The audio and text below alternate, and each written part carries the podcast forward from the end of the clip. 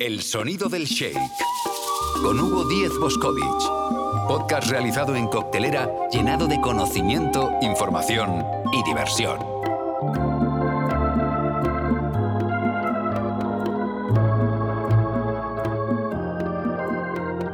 Hola amigos del sonido del shake. Os presento el episodio 3. En este episodio tendremos a Antonio Naranjo en la entrevista y las demás secciones acompañada de mucha información, mucho conocimiento y mucho humor. Os mando un abrazo y que disfrutéis. El sonido del shake.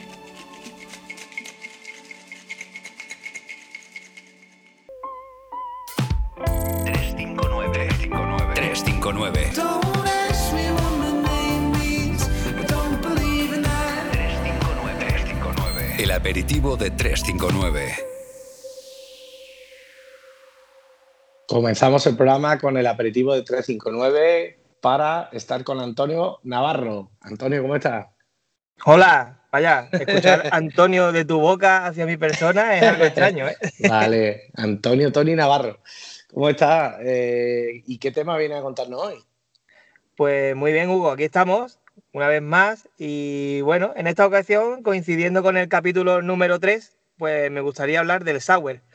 Tres capítulos, tres ingredientes principales para buscar el equilibrio entre dulce, ácido y espirituoso y obtener un rico sour. Bueno, y es fácil hacer un sour porque esto a priori suena como eh, un cítrico y un dulce. Bueno, yo creo que hacer un sour como tal es bastante sencillo, pero creo que comprender la categoría en sí eh, puede llegar a ser algo más complicado. De hecho, son muchos los cócteles que llevan un elemento cítrico, pero no, no todos son sour, ¿no? Y es que mirando en un, o revisando un poco libros antiguos, eh, podemos encontrar muchas recetas como sour, daisies, fits, eh, etcétera, ¿no? Pero si miramos a todo esto como una familia diferente de cada, de cada cóctel, eh, podemos llegar a crear bastante confusión. Una forma simple de explicarlo sería decir que un sour contiene un licor base, un destilado, o sea, un destilado, un cítrico y un, y un edulcorante. Sí, pero todos los cócteles prácticamente tienen una base sour, aunque luego pueda tener refresco y demás, ¿no? Yo creo que sí, pero mm, deberíamos de, para, para no eh, alargar mucho en el tema de la, de la, familia, porque muchas veces, incluso más para rookies, eh, llevamos un poco a la confusión, eh, deberíamos de tratar esta familia como un pilar central y después todo lo que fluye alrededor de ella, ¿no? Porque es verdad que si hablamos de ponche como en el capítulo anterior, pues sí es verdad que también hay un elemento cítrico que juega un papel importante. Hmm. Y en algunos highball también hay un elemento cítrico. Pero si partimos de la base del sour, yo creo que podemos arrojar bastante, bastante luz a esto. Vale. Eh, no sé si eh, decirte cómo explicaríamos a lo mejor una base sour de una forma diferente o qué relación suele sugerirse para, para, este tipo de cóctel. Yo una de las que veo en muchos libros escritos es dos partes y media de destilado base, una parte ácida y una parte dulce. A priori estaría bien. Es verdad que nos gusta muchas veces quitar un poco la parte dulce, bajar un poco ese punto de dulzor, ¿vale? Y existe otra relación, que no sé quién la dijo hace tiempo, pero me, me quedé con el rollito de las, de las tres S, ¿no? Three strong, two sour and one sweet. Y que claro. sería una 3-2-1, ¿no? Que por ejemplo para mí esa, esa formulación para un pisco sour o para un whisky sour me encantaría. Claro. ¿Vale? También porque ya el destilado en sí te trae una parte dulce. Eh, yo creo que esto Eh, también exacto. es importante. Igual que, por ejemplo, la gente me dice, la margarita lleva azúcar. Hombre, no lleva azúcar en sí, pero lleva un licor que, que es dulce, ¿no? Pues tío, teniendo en cuenta la margarita, que la acabas de mencionar, eh, me parece que es un ejemplo bastante chulo para, para ver cómo se evoluciona. A priori, un, un sour podemos hacer de cualquier destilado. Y aprendiendo el destilado, aprenderíamos casi el nombre, ¿no? Porque tenemos un. eh, en lugar de una margarita, para hacerlo sencillo, usaría- usaríamos un Tomis margarita. Al final Ujú. tenemos miel de agave, zumo de lima y triple sec, ¿no?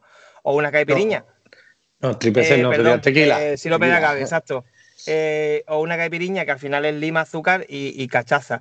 Aquí el elemento cítrico existe. Es, la diferencia es en qué modo lo usamos. En uno va en gajos, donde vamos a extraer el zumo y vamos a extraer también aceites esenciales de la piel, y en el otro, pues sería simplemente el zumo. Pero realmente, si tomamos como muestra la margarita, ¿vale? Eh, podemos ver que un Tomis margarita aunque no, aunque no coincida en el tiempo, pero un Tommy Margarita, como ponerlo como primer, primer ejemplo, tenemos lo que hemos dicho, ¿no? Una parte dulce, una parte ácida y una parte de destilado.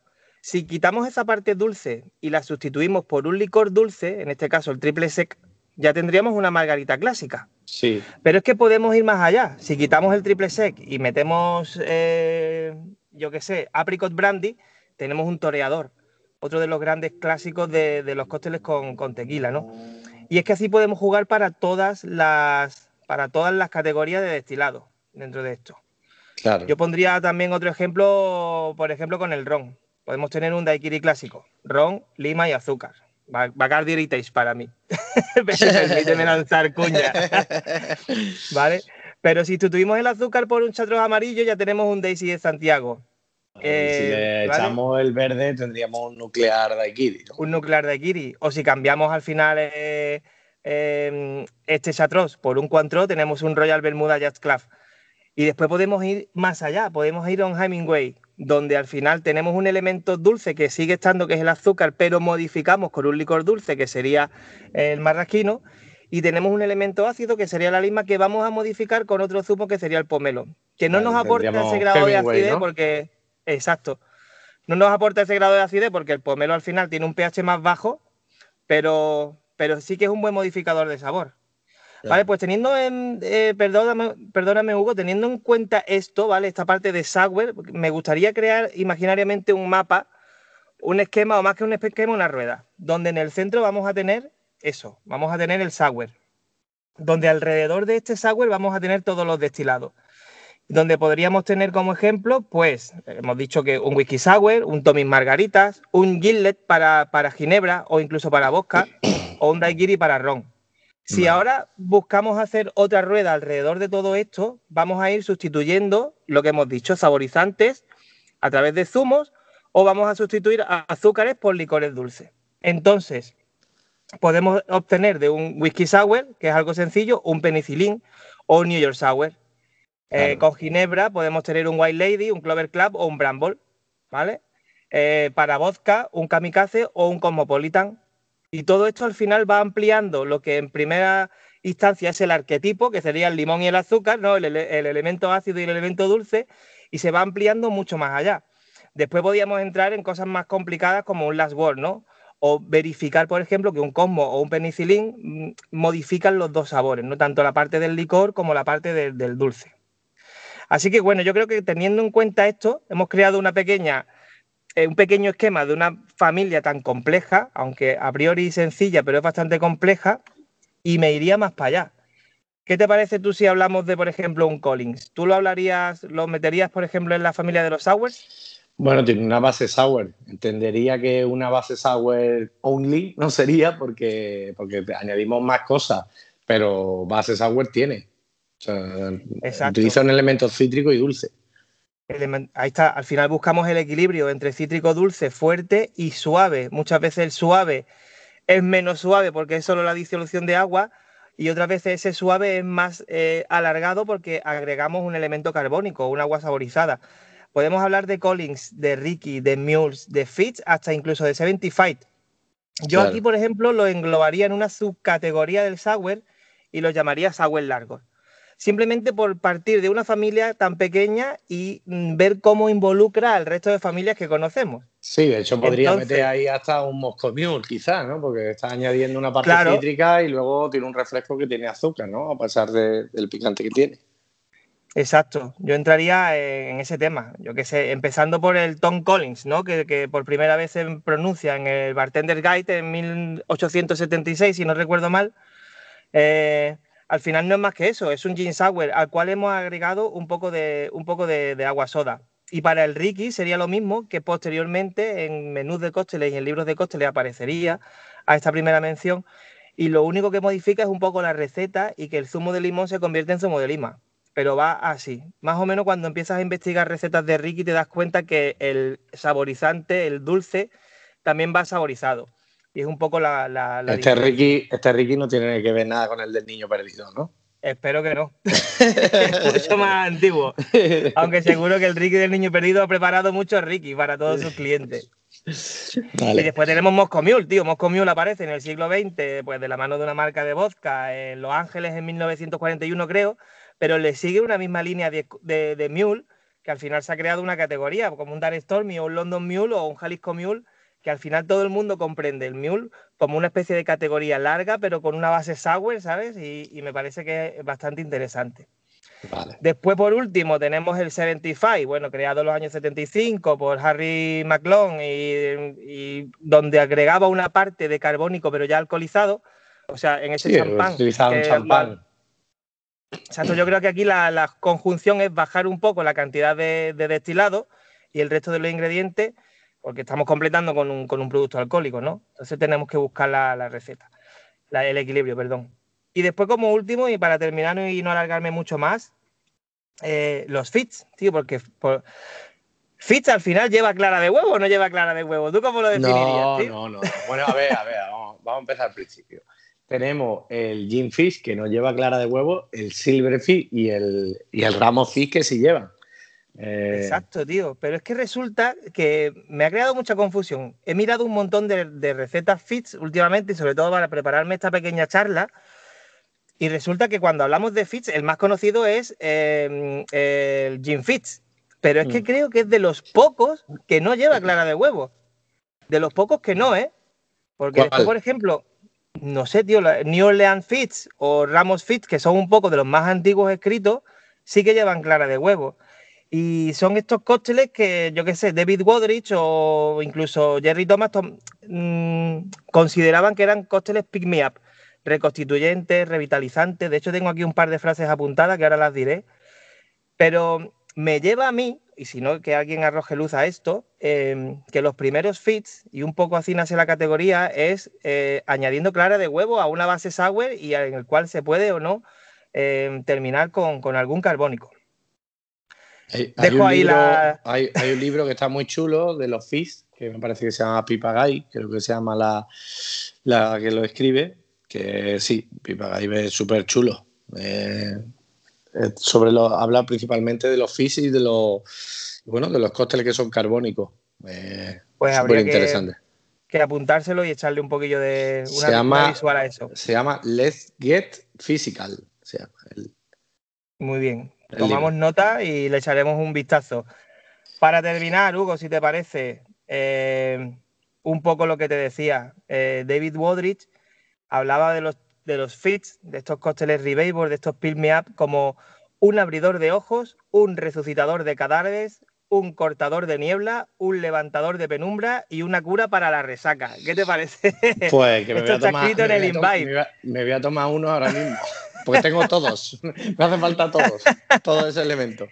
Esto aparece en Invite, mientras que Jerry Thomas eh, describía la bebida con la siguiente cita y allí estaba el vaso, lleno de vitaminas, proteínas y azúcares complejos, espumando brillantemente y radiante con la promesa de la dulce liberación. Joder, así que no toma un cóctel, ¿eh?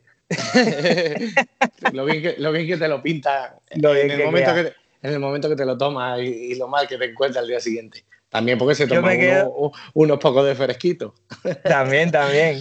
Yo me quedo con uno de Harry Crado, que es este famoso Morning Glory Fit con D-Wars 12, limón, azúcar, absenta y clara de huevo. vamos, a tener que pedirle a la Carri que meta dinero en, este podcast porque... bueno, Tony, ha sido un auténtico placer y nos vemos en el siguiente episodio. Muchas gracias, Hugo. Muchos saludos a todos y nos vemos en la siguiente.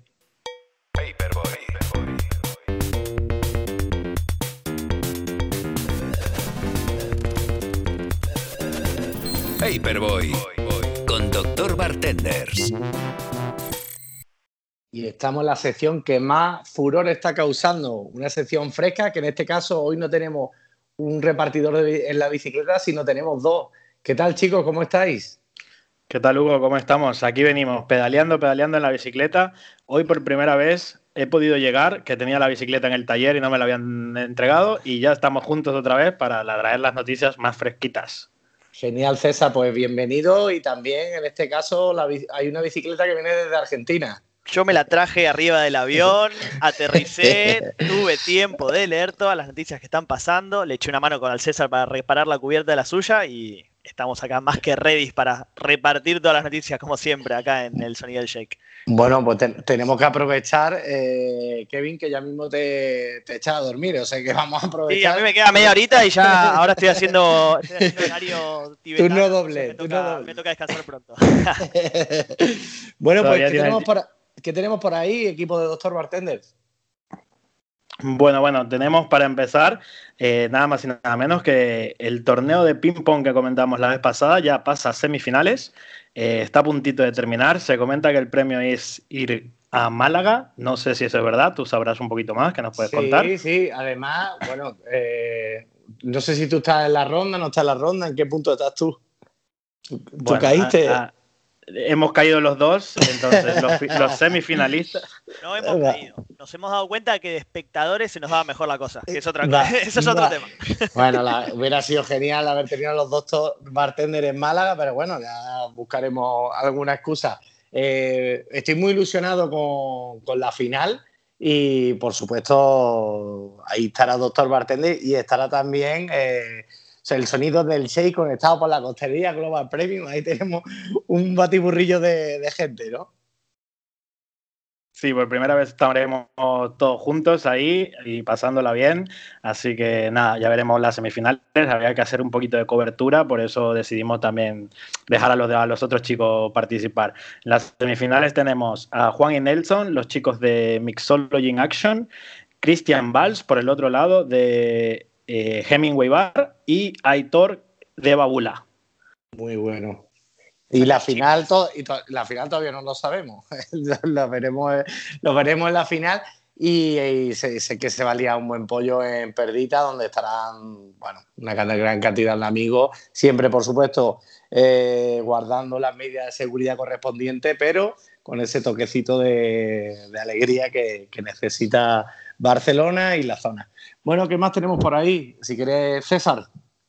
Bueno, te- asimismo, eh, como comentábamos, estaremos en Perdita, pero también nos estaremos adaptando al nuevo horario que tenemos aquí en Barcelona, como muchos sabréis, y ha surgido a raíz de este nuevo horario una nueva modalidad de guest bartending que no la habíamos visto nunca, que era guest bartending durante el día, para la hora del brunch, en el cual se han sumado diferentes bares como Lily Sons, Jekyll and Hyde, que están, Galileo, que están haciendo un poquito de movida para animar un poco más lo que son los los días de la ciudad de Barcelona. Sí, además no solo animarlo un poco, sino que hay grandes, grandes bartenders de la ciudad que están asistiendo a estos eventos y, participando de esta movida, como también para solidarizarse un poco con la industria y poder potenciar, ¿no? Una, el único momento en el día el cual podemos trabajar de alguna manera. Así que sábados y domingos, chequen las páginas de todos estos hermosos e increíbles bares que siempre hay una propuesta interesante para emborracharnos durante el día.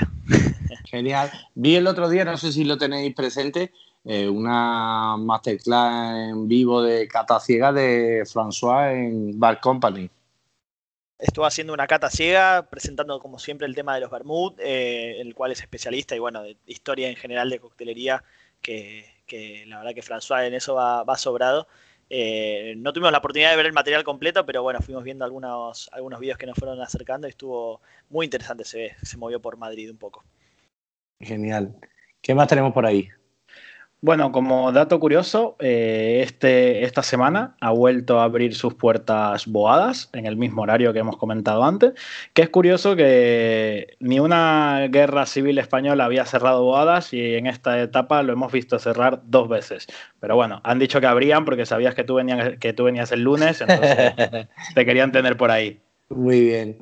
¿Qué, y, ¿qué te puedes decir de esto, Kevin? Tú Bueno, eres muy, muy asiduo a Boada. yo muy asiduo. Yo, mirá, como dato curioso, viví dos años justo arriba del Boadas.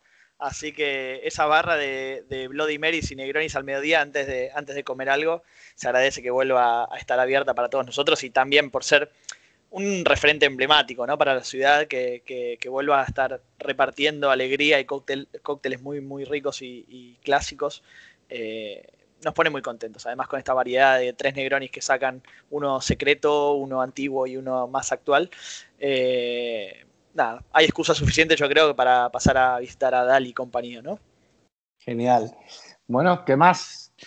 Bueno, hemos tenido en estos días pasados, ya que empezamos con los días nacionales e internacionales de bebidas y cócteles clásicos. El 6 de febrero tuvimos el Día del Pisco, Día Nacional del Pisco. Y el 9, día 9 de febrero, fue el Día Nacional de la Pizza, pero que se recomendaba celebrarla con un clásico aperitivo italiano, bien sea un Spritz, un Negroni, un americano, y me pareció, o bien, ¿no? Un Bonanto. Hombre, por supuesto, siempre. Siempre presente. Hay algo, Hugo, que yo que te quería comentar, que estuve viendo esta semana y no sé si lo viste, si tuviste la oportunidad. La publicidad que sacaron Beckham, Ryan Reynolds y Didi, ¿la llegaste a ver? ¿El whisky, el gin y el tequila? Sí, sí, sí, bastante cachonda, por cierto. Muy cachonda, me pareció una manera muy, muy creativa de poder traernos una. Bueno, ellos lo que proponen básicamente es una ayuda de, económica para diferentes fondos y causas que están destinados a apoyar a la industria en estos tiempos de cierres y cosas. Pero la verdad que la publicidad no tiene desperdicio si tienen la posibilidad de buscarlo. Está en YouTube, está en todos lados. Eh, básicamente lo que plantean es que ninguno de los tres fue capaz de crear un buen cóctel y que necesitan de la industria, necesitan de los bartenders que, se vuelvan a poner detrás de las barras y, poder eh, ayudar a que la coctelería sea buena. Así que destinan estos fondos como para poder echar un cable y que eso vuelva a pasar pronto. Hablando de cócteles, el día 22 de febrero es un día especial, sobre todo para los mexicanos el día de la margarita. Así es, así es. No, no nos queríamos adelantar a la noticia del siguiente episodio, pero, pero ah, aquí Hugo ya. Por el barrio le dicen Hugo el ansioso, pero bueno, no pasa nada. El ansia, yo soy capaz de tirar un penalti y pararlo, hacer las dos cosas. Venga, ¿qué más tenemos por ahí? Bueno, así como esta iniciativa tan interesante de la mano de, como decía Kevin, de Beckham Reynolds y Didi, Jameson también ha lanzado una iniciativa muy curiosa que es conciertos online, ¿vale? Para ayudar a músicos y bartenders también de la industria que están ahora afectados por la pandemia. Qué bueno. Eh, nosotros, bueno, ya aprovecho, ¿no? De, doy una exclusiva, una pequeña exclusiva solo a vosotros dos. Eh, Global Premium, eh, hablando de irlandeses, ha cogido Flaming Pig, que, me parece un whisky irlandés bastante desenfadado. Y nada, a darle bien tostado a los, bares. hay, que empezar a moverlo. Nosotros, como siempre, siempre que hablamos de este tipo de cosas, Hugo, a nosotros hay algo que realmente como, como trabajadores de la industria nos preocupa, ¿sí? Que es básicamente cuando nos llega una botella. Ya. bueno, bueno, bueno. Vamos, vamos a empezar porque voy para Barcelona, iré cargado de cositas y a ver qué os puedo dar. No, pero me parece súper interesante el mundo de los whisky irlandeses, independientemente del perfil que tenga ese tipo de whisky. Eh, hay grandes productores eh, de whisky escoceses que se están marchando a Irlanda porque encuentran una oportunidad. Sabemos también que la legislación es un poquito más lasa y de esta manera pues están haciendo cosas muy diferenciales, cosas muy clásicas, pero también bastante rompedoras. ¿Qué más tenemos por ahí? Sí, igual es, curioso que hay, no hay mucho, ¿no? Whisky islandés, estando tan cerca de la misma cultura de beber whisky, pero es muy interesante que cada vez haya más y que ahora tengamos también con Global, como dice Flaming Pig, ¿no? Ah.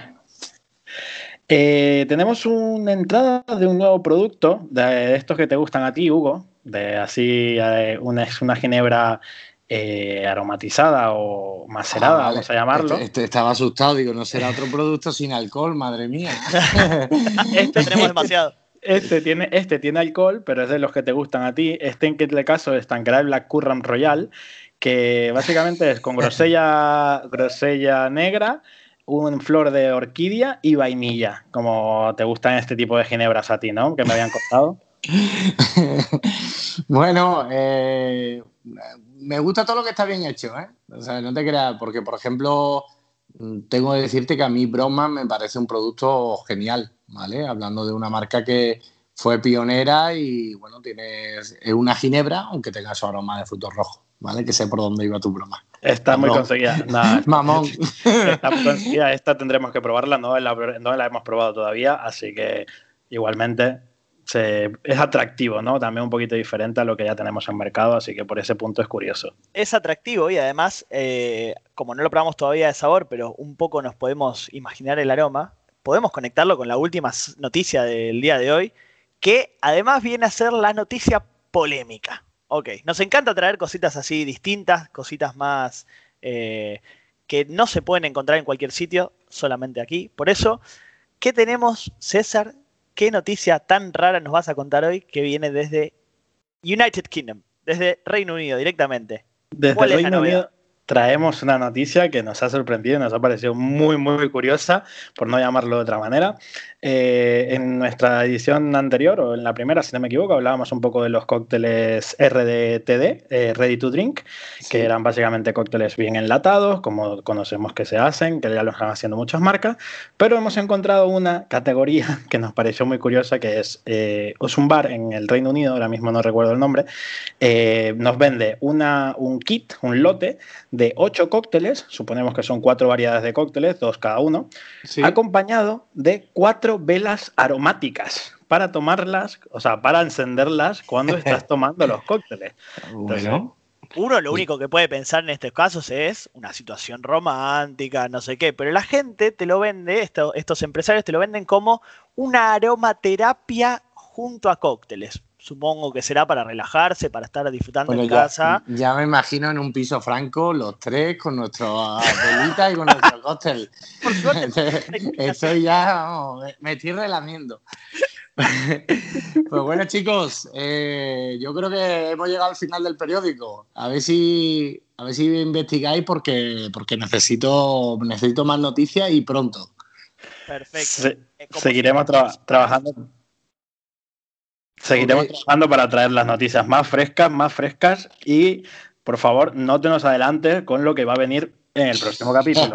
La si no, próxima, quedamos- así no quedamos sin material muy fácil. bueno, la próxima vez estoy más calladito. Mira, muy fácil. Para la próxima, cuéntanos quién está haciendo margaritas chulas en España y así cojo lápiz y papel, un calladito y, y os, y os escucho. Perfecto, Hugo. Como siempre, los Dr. Bartender trayendo las noticias más frescas aquí en Paperboy para el sonido del shake. Un abrazo, nos vemos la semana que viene, o en dos, o en tres, o cuando sea. Una- un abrazo, chicos. Saludos a todos. años, Kevin. Chao, chao. Vito.